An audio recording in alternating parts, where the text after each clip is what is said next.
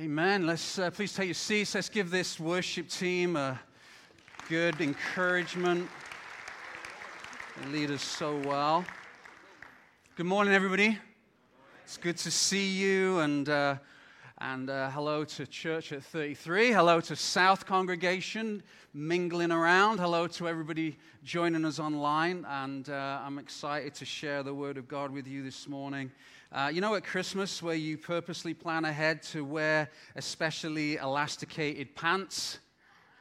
You know that? You're like, I'm going to plan ahead because today I'm going to consume a lot of food. Well, I hope you brought your elasticated pants with you because there's a lot to consume this morning, and I'm really believing that uh, God is going to speak to you, and, uh, and it's, a, it's a meaty subject. And we're going to jump off what Phil shared last week in the Jesus Code, the series.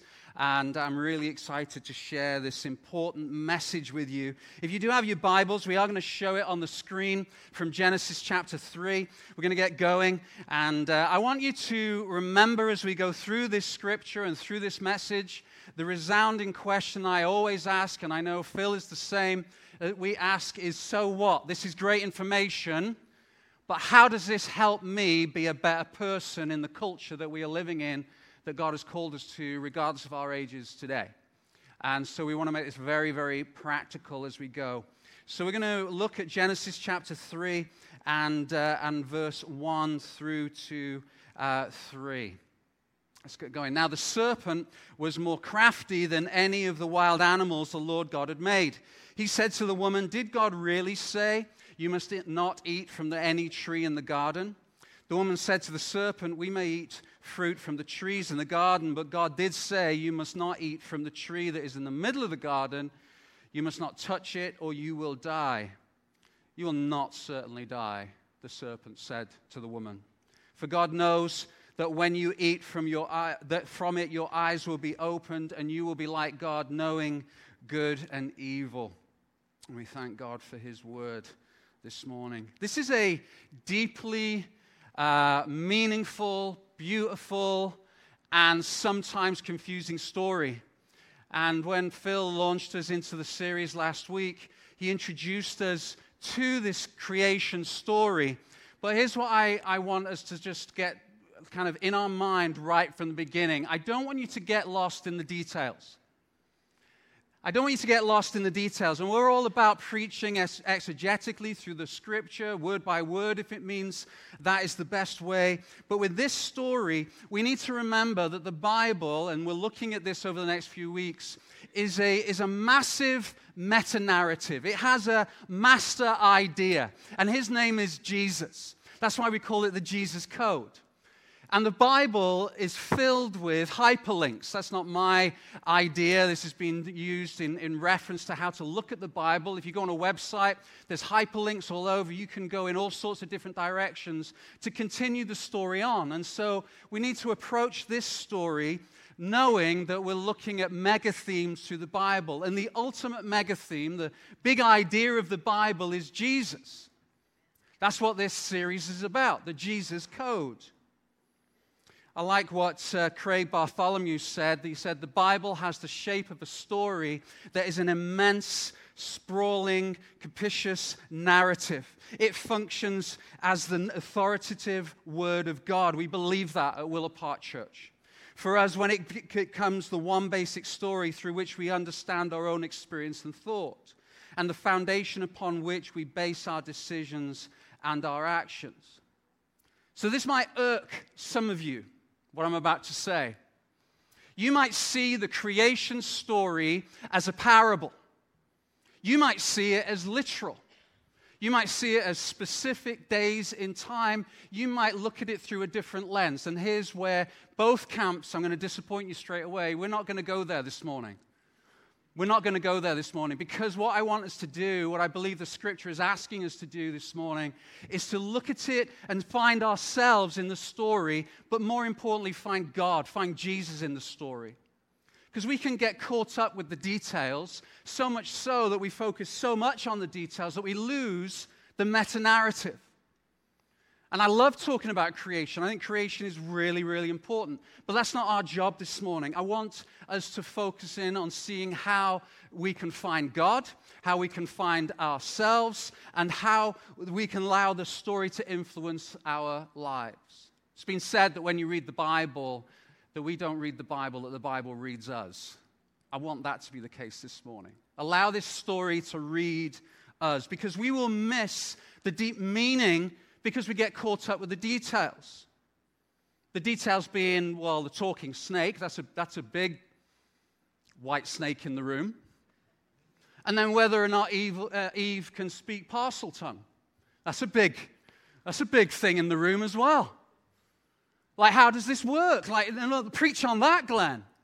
But we're about life transformation in this church. And it's lovely to talk about these things. And those of you who know me well enough, I jump into this stuff. Love it. But this morning, let's allow to find ourselves and Jesus and allow the story to influence our life. Because before we, we jump into the creation and the fall specifically, which is a major theological uh, truth in the scripture, this is what we've just read, we need to remember a couple of things that we know to be true.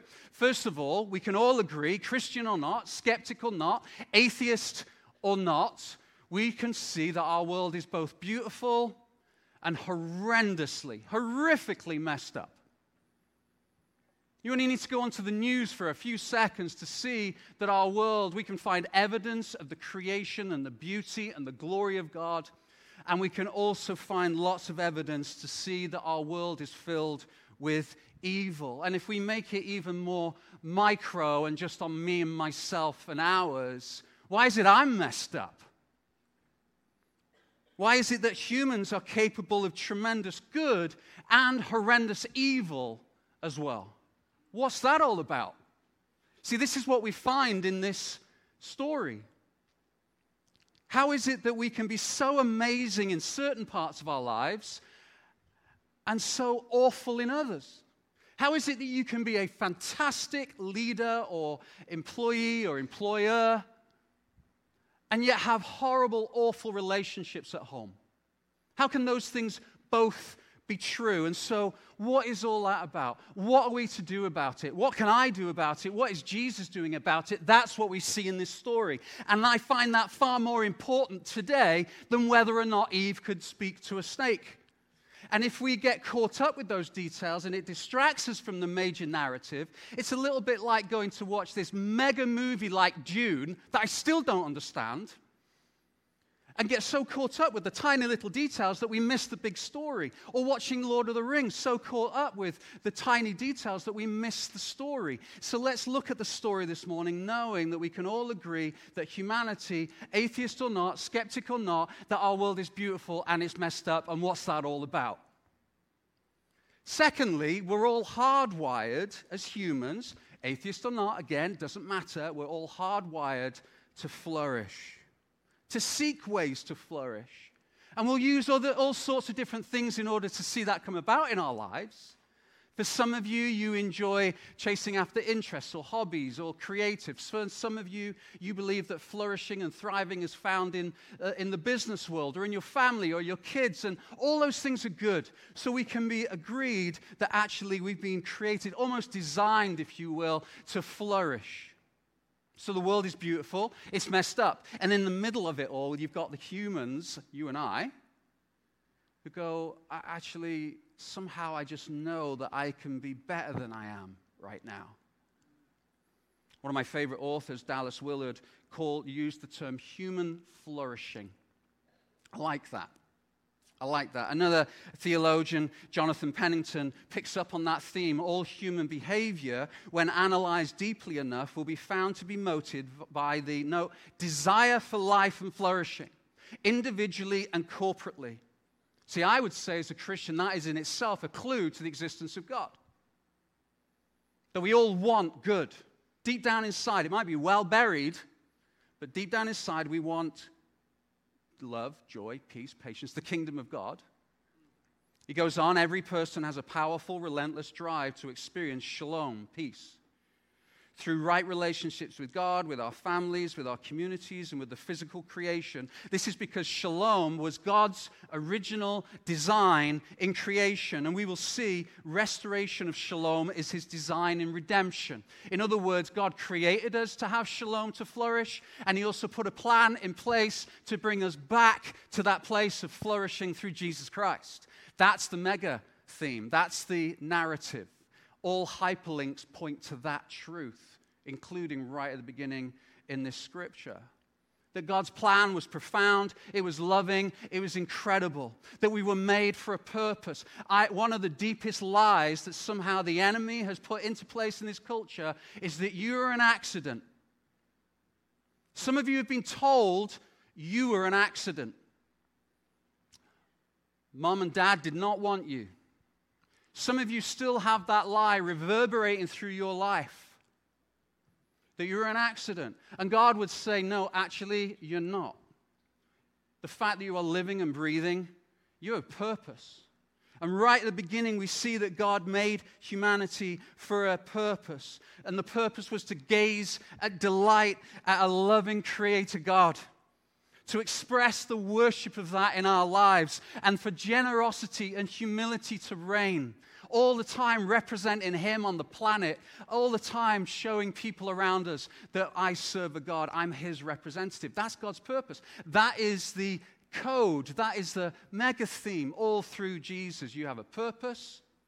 Your purpose is to worship a loving Creator God for us to live generous and humble lives, to continually represent Him and point people to Jesus. What an amazing purpose!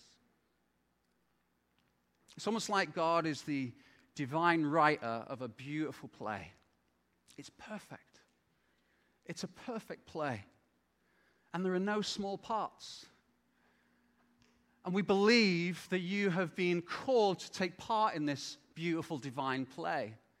And this divine play has all the markers of a thriving and flourishing life.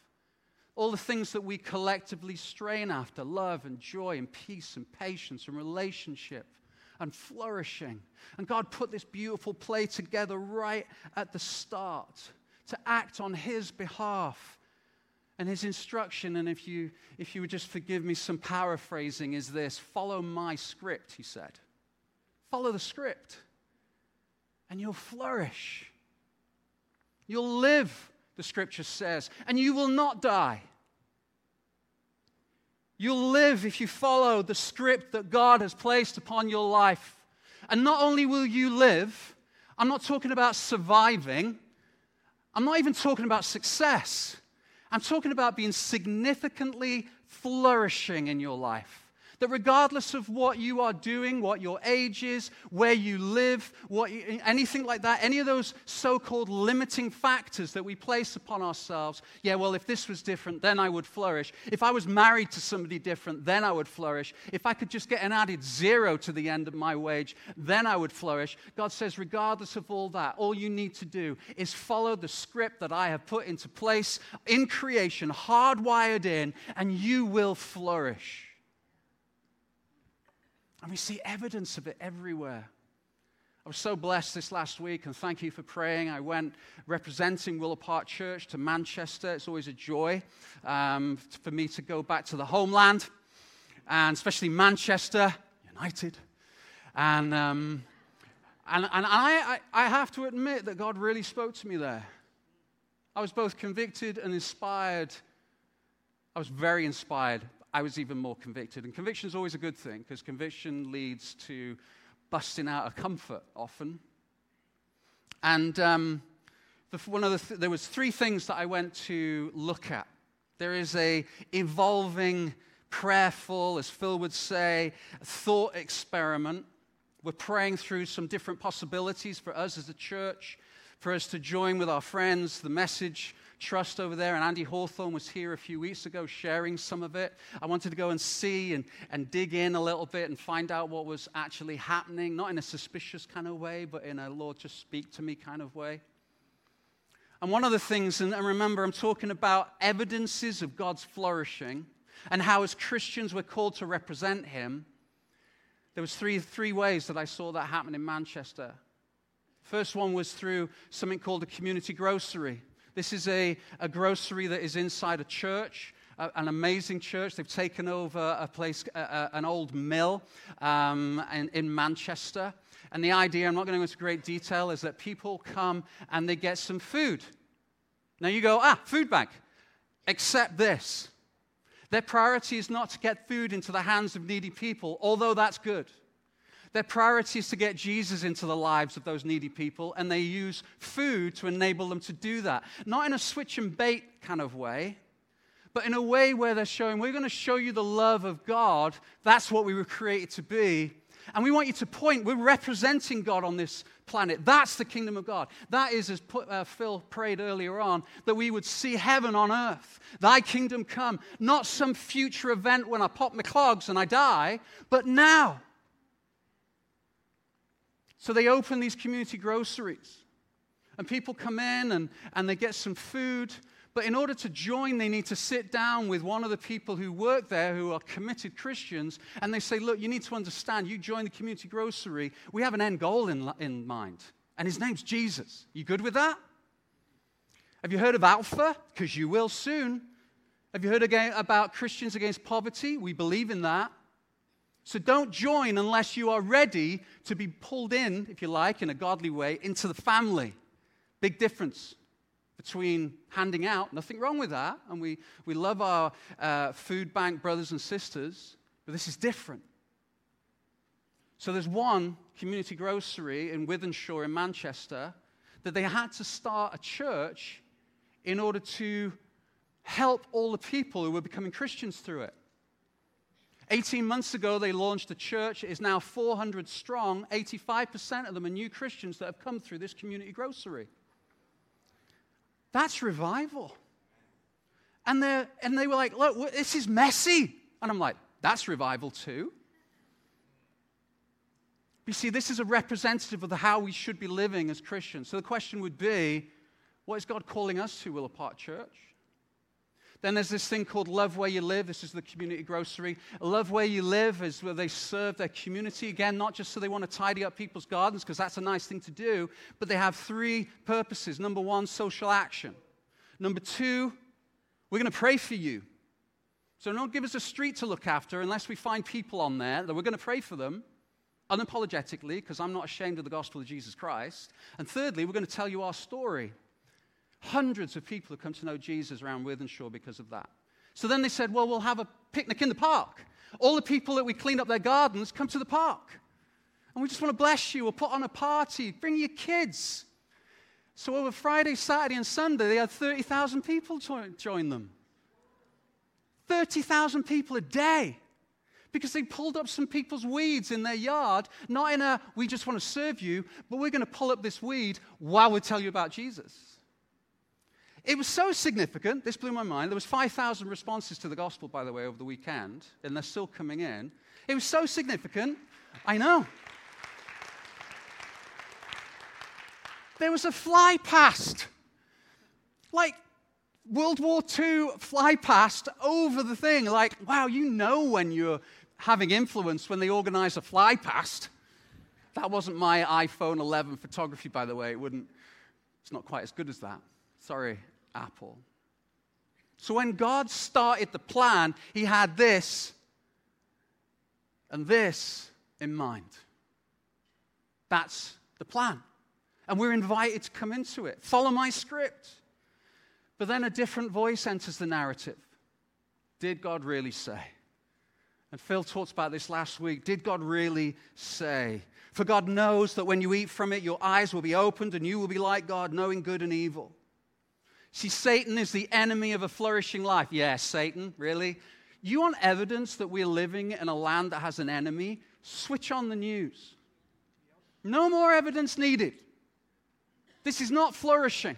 Another mass shooting. This is not flourishing. So the enemy comes in and he says, Look, you know better. I know better. You can decide for yourself what's good and evil. You can decide what is flourishing. Follow your own script, where you decide what's better. Because after all, the voice, the enemy in our culture, and you can just you just have to wake up in the morning and reach for your phone to hear the voice. Can God, can what God says be trusted? Really? After all, you know better about what's good and right for you. You know how to flourish. That's the temptation Eve was experiencing. This is the temptation we experience, Christians or not, every day of our lives. Can God be trusted? You know what's good and right for you. Don't let anybody judge you. You live your own truth. You, you know, you be you. Does it sound familiar? You know how to flourish. Eve's temptation is our temptation. Question is, does it actually cause us to flourish? No, obviously not. Let me put it into a little bit more of a, uh, an example for you so you can apply it. Take any issue in our culture that would be seen as not biblical. Whether it be sex before marriage, sexuality, gender, greed, materialism, consumerism, any of the other isms. Can what God say be trusted about sex? After all, you know better about what is good and right and what feels good for you. You know how to flourish. You see, the Bible talks about sex being literally in the Hebrew a mingling of the souls. This is such a powerful concept, such a powerful event, that the only way that it can be encased safely is within a godly marriage, a loving marriage, because it is so powerful to bring flourishing and also decay and destruction. That's what the Bible says. Is that a popular thing to say? God says, keep it in marriage. Yeah, but can what God says be trusted? You see, the voice then takes it a step further and says, Well, that, what you just said, Pastor Glenn, is bigoted, it's judgmental, it's unloving, at worst, it's hateful. You see, we're not in Kansas anymore, Christian friend. What was seen as respected, and held up of value because it was on biblical standards is now seen as not just irrelevant, but dangerous. Jon Tyson, in his book Creative Minority, says this Personal faith is welcome, but expressing your convictions or espousing ideas as truth in public is uncouth at best and often taken as coercive, intolerant, or even threatening. See, the new script is the same script that Satan was using as you know better. Did God really say?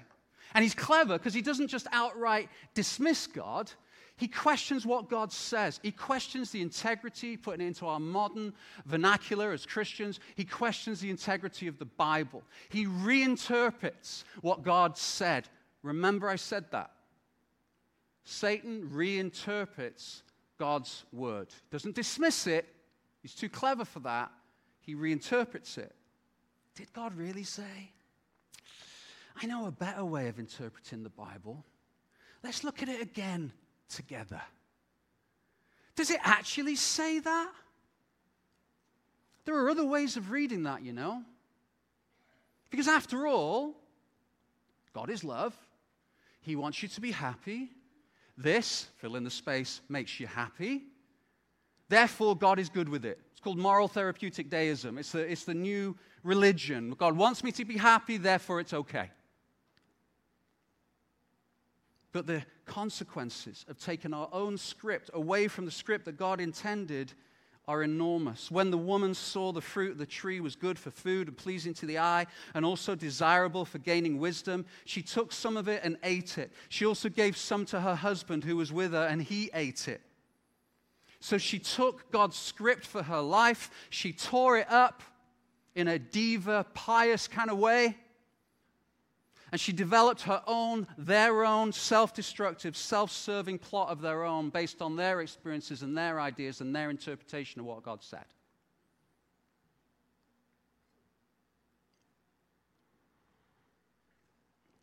And as a result, by their own free will, sin floods in. So the Lord God said to the serpent, Because you have done this, cursed are you above all livestock and all wild animals. You will crawl on your belly and you will eat dust all the days of your life. I will put enmity between you and the woman, and between your offspring and hers. He will crush your head and he will strike his heel. To the woman, he said, I will make your pains in childbearing very severe. With painful labor, you will give birth to children. Your desire will be for your husband, and he will rule over you. To Adam, he said, Because you listened to your wife and ate from the fruit tree about which I commanded you, you must not eat from it. Cursed is the ground because of you. Through painful toil, you will eat food from it all the days of your life. It will produce thorns and thistles for you, and you will eat the plants of the fields. By the sweat of your brow, you will eat your food until you return to the ground, since from it you were taken. For dust you are, and to dust you will return. God's serious about sin sin floods in. So here are some thoughts, some observations, if you like. Notice, and I'm not going to read it again, I'm going to let you listen and read through it again for yourself. And this is something that I'd never noticed in 30 some years of preaching. Never noticed this. You're going to go, well, yeah, duh, but I didn't notice it. Observation number one Satan and our relationship with the ground is cursed, not us. God never cursed Adam and Eve. What he did curse was Satan and the ground and our relationship with the ground. You are not cursed. You are broken. You are maybe sin ravaged. You are not cursed. And what it tells us is that no matter how hard we work on relationships in our life, the ground, if you will, and our relationships. And with Eve, it was the husband. No matter how hard you work on relationships, you are going to find it will never, ever, ever be enough. It will never produce the fruit that you are seeking from it. It will always be hard work outside of the plan of God for your life. In other words, it's never going to flourish in the way that God designed it to be. So, this cursing is on the world, if you will, and us living in it and as the old song says, showing my age, we can't get no satisfaction. We just can't. It's never enough. And we know this to be true. Those of you who love gadgets, you buy a gadget, got a bit of kit for that. You get a you bit, uh, it's an inside joke, sorry, I couldn't resist, just popped in my head, Ian. Ian is Ian, I've got a bit of kit for that Richardson, because no matter what we, problem we give him and on staff, he's always got a bit of kit. It's brilliant. If you're gadgety in your mind, you get the gadget. If you're like me, you research it, you're looking at reviews, you're like, ooh, this is great. You talk to friends, you get it, it's great. And it lasts like a day and a half, and then you want something else. The ground will never make me satisfied. And if you're looking for the satisfaction that is wired inside of you from anything that this planet produces, even if that relationship is wonderful, then what you're actually doing is you're dumbing down the creation that God has placed into your life. You were created for more than that something divine, something powerful, something significant. We are created to flourish. So, observation number one Satan and our relationship with the ground is not cursed. The ground is cursed. Observation number two sin results in a compounded catastrophic consequence. I enjoy putting that together. The more C's, the better. And I will put enmity between you and the woman, between your offspring and hers. This word offspring is a really important word. It literally means seed. Think of it as spiritual descendants. And so from this moment on, God is saying that there is going to be an out of control warping that happens through life. And you immediately see the evidence of it. If you read Genesis, you'll see story after story after story of this warping, out of control sin spreading, compound interest. And the consequence of this sin, the Bible tells us, is death. And if you read Romans chapter 1, that explains it a little bit more. It's not just ultimate death, going to hell, we believe that. It's also life lived death. Because it's not flourishing, it's not life, it's death. You go off the script, it's death. And we see it out of control, spreading like wildfire through the Bible until we get to today. And what we see today is a brokenness around us in the world and also a brokenness inside of us. Friends, I need to press this point about sin. Satan has been clever. He's made sin something like, oh, it's a bit of a sin to have an extra bit of cake. No. Like, oh, it's a bit of a sin to have that bit of chocolate. he's diminished sin down to something that is just like about wrong behavior. And if we make sin about our wrong behavior, what we will do is we'll also try and find other behavior to try and correct it. So, sin in the world, spreading like wildfire, evidence of it everywhere, evil everywhere. What we see is, well, let's do more social action. Uh, not going to work. It's not going to work. It hasn't worked up until now. It won't work now. Now you go, hang on, we just talked about social action.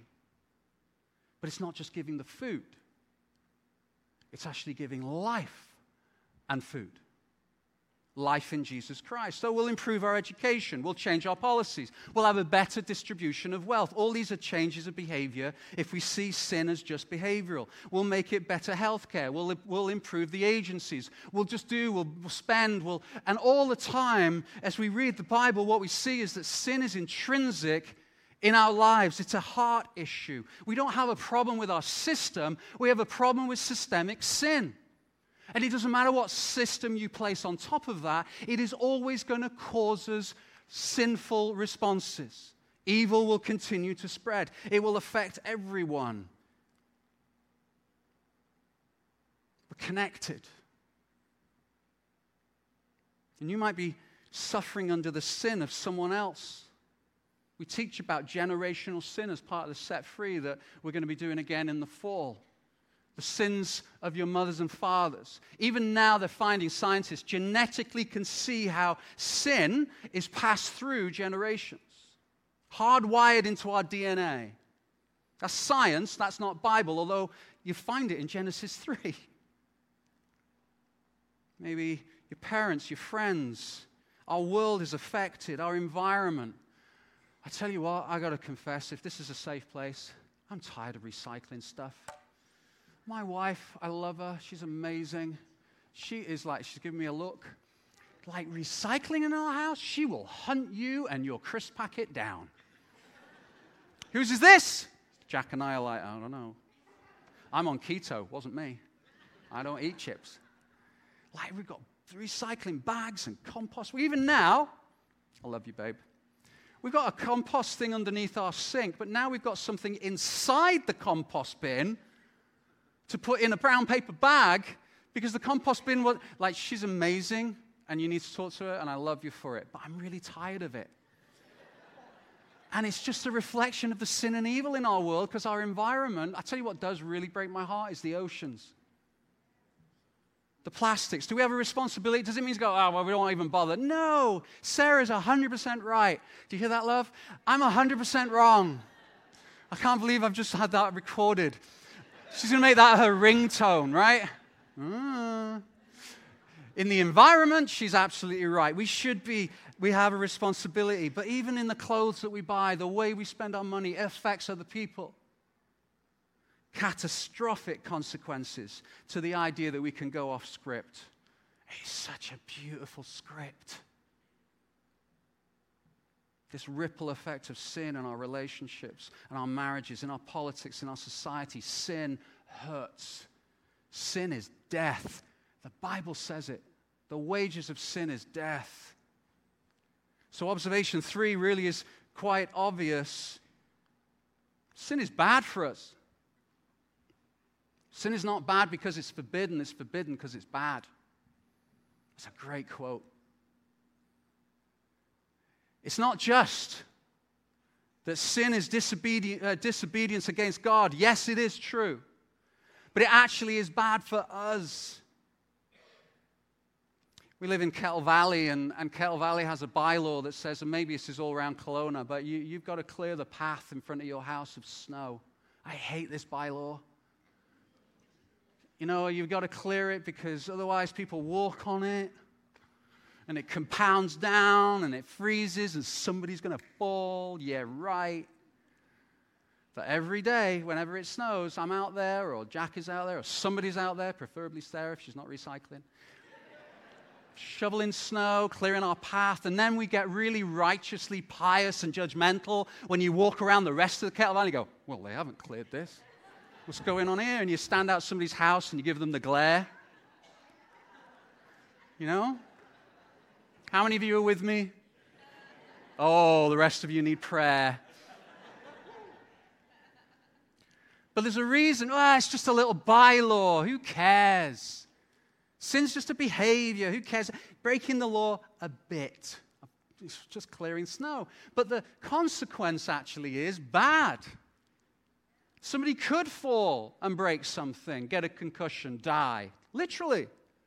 Yeah, but it's just breaking a law a bit. No, there's a reason that God put this into place because it's the best for us. It's not just that we're being disobedient to God, it's bad for us too. So the law, God's script, is there to protect us and others from harm as well as honoring Him. So, disobeying God is a sin against Him and human flourishing. Observation number four small decisions like, yeah, I'll eat it, that lead to huge consequence and pain. This hit me hard this week. The whole concept of reaping and sowing. And we don't actually know. If you said what fruit was it that Eve ate uh, from and Adam ate from, you'd go, Come on, what would you say? An apple. It doesn't actually say that. I actually like think it's banana, just saying. Um, coconut, a little bit more hard work. It's the smallest decision in your life that will actually lead to consequence and sin. It's a sequence. It's a first small sin, first first look, first conversation, first watch, first surf on the net, that makes the second one easier. The third one, easier still. And then you've got a pattern and a habit.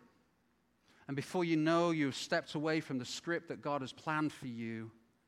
And you're no longer flourishing. Now you're living feeling like death. Some of you are caught up in that habitual sin that started with one small decision. And our greatest regrets are often preceded by the smallest of decisions because we think we can follow our script. So, let's lift this up as I finish. So, what's God going to do about it? How's God going to fix this? Phil texted me while I was in uh, Britain this last week, and he said, I left you the best bit. And at first I was like, mm, really? And he was right. See, that's the second time now. I've got Sarah who's right, and Phil, you're right as well. I will put enmity, but this is what God's going to do. I will put enmity between you and the woman and between your offspring and hers. He will crush your head and you will strike his heel. This is the first prophecy. It's not called a covenant. This prophecy about what's going to happen. This is the first glimpse of Jesus and how one day he will come and put the world to rights. God, right at the beginning, starts this mega theme, this meta narrative, this big idea, the Jesus code, if you like, that runs all the way through the scripture. He's coming. Buckle up. He's coming. Every story in the Bible will flow out of this one promise. And notice that Eve, you see, we've got this seed, this offspring, and hers he. So he goes from this generality of this generational spiritual seed when it comes to the enemy of our world, and then he personalizes the pronoun. He, Jesus, will crush your head and he will strike, you will strike his heel. That God is going to bring a back He's going to redeem. He's going to, he's going to reconcile back to the original order. He's going to invite Christians, those who believe in him and confess him as Lord. He's going to invite you back into the narrative, the script that we're all designed for. And the way that is going to happen is going to be a cosmic spiritual battle between the two seeds. You've got Satan's offspring, sin and shame, and you have Jesus. This enormous spiritual battle is going to happen the second that Jesus, eh, this, the story starts, but when Jesus comes and explodes into history, that our whole history is never going to be the same as the result of Jesus walking this planet. The world will kill him, but it'll be a mere nip on his heel. You know, when you kind of resort, those of you who are kids, some of your kids have kind of got a little bit of a, maybe a little shove, and then you've got that one kid that says, I see your shove, and I'm going to raise you a punch in the face. you might have one of those kids. part of me kind of likes that, just saying, because like, oh, but it's not, as a dad, that's bad, kids. But this is what Jesus is doing. I see your nip on my heel, I'm going to smash you in the face. And what is it that he's smashing? What is it that he's crushing? You see, Satan thought he won that day when Jesus said, It is finished, and gave up his spirit. He thought he had won. But this prophecy kicks in, and I will crush, he will crush Satan's head, all the sin, all the shame, all the consequence that is attached to the decision that Adam and Eve made, that, that compounded, catastrophic sin that we see evidence of, is that when Jesus died on that cross, he took all that sin, all that shame, and crushed it and the consequence of my personal free will decision to sin, the consequences of my shame, my death, everything that is in my life that I know is not flourishing, he absorbs on the cross and kills it. True freedom and flourishing is suddenly possible when you say yes to Jesus. You see, Jesus walked this planet and he showed us the best way to be human. And then he went to the cross and says, I'll help you, I will enable you, I will empower you and equip you to live that way too. Go open the community groceries. Go see thousands of people come to know me. And what he does is he takes all those incredible gifts that everybody, that is common grace, is able to enjoy. Everything from eating a great steak to sex, relationships, food, drink, possessions, beauty, art. He takes all of that and says, You think that's good outside of Christ? You wait to see what that's like when you're flourishing in Christ. They become more beautiful in Jesus. And then I want to leave you with this Genesis 3:21. One of the most beautiful verses in this whole passage. The Lord God made garments of skin for Adam and his wife and clothed them. See, in ancient Israel, this is a sign. If you took clothing off one of your children, I'm going to be a minute. He's, instead of take, when you took clothing off one of your children, you were disinheriting them. When you put clothing on ceremoniously one of your kids, you were bringing them back in the family. So you remember the prodigal son? One of the first actions that the father did was give them some clothes. It's saying, This is my son. It doesn't matter what you have done, we'll deal with that. You're still my daughter. You're still in my family. And that is what God did. And not only that, He looked for them. You see, Adam and Eve were hiding from God. Please listen to this. Just, just, just listen to me just for a second. This, this is so important. We believe that God hides from us.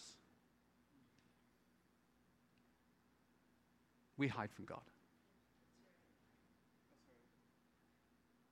We believe that God withdraws, that we feel exposed and ashamed.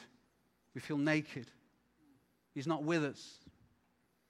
We sense the breach between us and Him because of our willful sin in our lives. We believe that God is angry and uninterested, like a really rubbish dad. We think God leans away, and we believe that we have to clean ourselves up first. Yet he comes looking for us first. That he loves us first. He died first. He took the death first. And I'm not interested in taking it second. In fact, death is no longer part of my future. See, he came first and beats death's consequence first. He came looking first. All the while, when you and I are hiding in the middle of our sin and shame, He comes looking for you. And I am totally convinced there are a number of people in this room who are desperately trying to hide in a, like, what are we thinking, trying to hide from God? Yeah, but it says, Where are you? That's not because God doesn't know where you are. That's a question for you and I to ask ourselves Where am I? So, where are you? Which script are you following? Which voice are you listening to? Is it the voice of flourishing and life, or is it the voice of you are convinced? Give me, especially young adults, you think you're invincible and invincible and nobody can defeat you. Trust me, the same sin done over and over and over will leave not only a neural pathway, but it will actually leave death in your life. So, which script? Where are you? Come follow Jesus and learn what it means to be truly human. That's what this story is about. Isn't that amazing? That he came looking for you first. So the question is whether I ask you to put your hand up or not, hand up in a service is great. But actually, what happens right in this moment when you're stood in front of a loving God and, said, and He says, I took that sin and shame and it died with me, are you going to say yes to that voice? Or are you so convinced in your own script that you say no? And you will take death and the consequence first instead of Him. That's what the Bible says. Choose life or die. Oh, Glenn, I... there's consequence. But Jesus says, I will take that consequence for you. Amen. Let's pray. Let's stand together. Oh, dear Lord. Father, I just, I don't know what song we're singing next, but Lord, my lungs, my heart, my mind are just filled with the glory of the gospel. That you would choose me, that you would come looking for me that you would make me the clothes of righteousness and offer them to me for I could flourish. Lord, I pray for the people in the room who, Lord, have not yet made that decision to, to follow your script. That, Lord, that they would cry out for forgiveness. That, Lord, they would seek your face and enjoy the beauty of everything, Lord, that you promise. Jesus, thank you that today you crush the head of Satan. That that promise has not changed. And Lord, I pray that there will be people in this room, Lord, that will, that will appropriate that, that, that promise into their lives by them confessing you, Jesus, as Lord. And Lord, they would not leave this place without having got prayer. Lord, we cry out for our city, our province, our country, our world.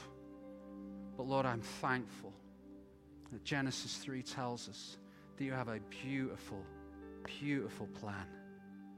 And his name is Jesus. Hallelujah.